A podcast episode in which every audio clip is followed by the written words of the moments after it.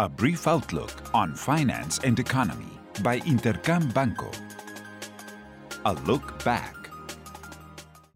Last week brought relevant economic data at a global level. Investors were focused on Jerome Powell's appearance before Congress, in which he acknowledged that inflation has lost its transitory nature and points towards greater monetary restriction. In this context, the OECD made its economic estimates public, which showed a slight decrease and large inflationary risks.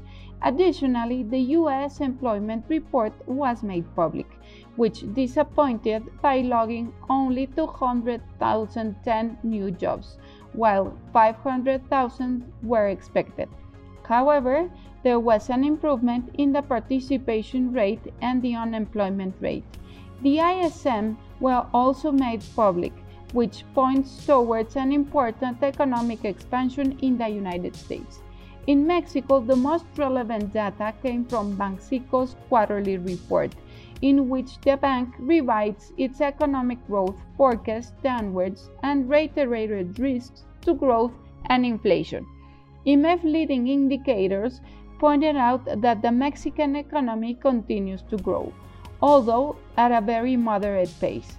Lastly, Victoria Rodriguez Ceja was ratified as a member of Mexico Central Bank's governing board, in a decision that has not been well received by markets.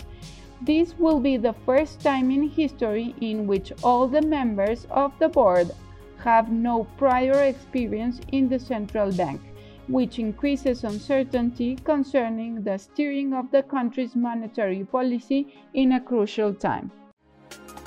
What's ahead? This week will bring inflationary data from all around the world. China will make its November figures public, which are expected to show important acceleration in consumer prices by 2.5%, something that could contribute to a deterioration in the global inflationary outlook. In the United States, November's inflation is expected to set at an annual rate of 6.7% with persistent signs of acceleration, while in Mexico, data points to the figures setting at above 7.2% in annual terms. This will lead to expectations of a more lax monetary policy as 2022 approaches, but it won't be until the start of the next year when we will know for sure if these factors affecting inflation are indeed transitory, which guarantees that the uncertainties will continue. Lastly, China will make its import and export figures. Moderation in the growth of exports is expected, while in Europe, third quarter 21 GDP figures will be revised. I hope you have a great week. I am Alejandra Marcos.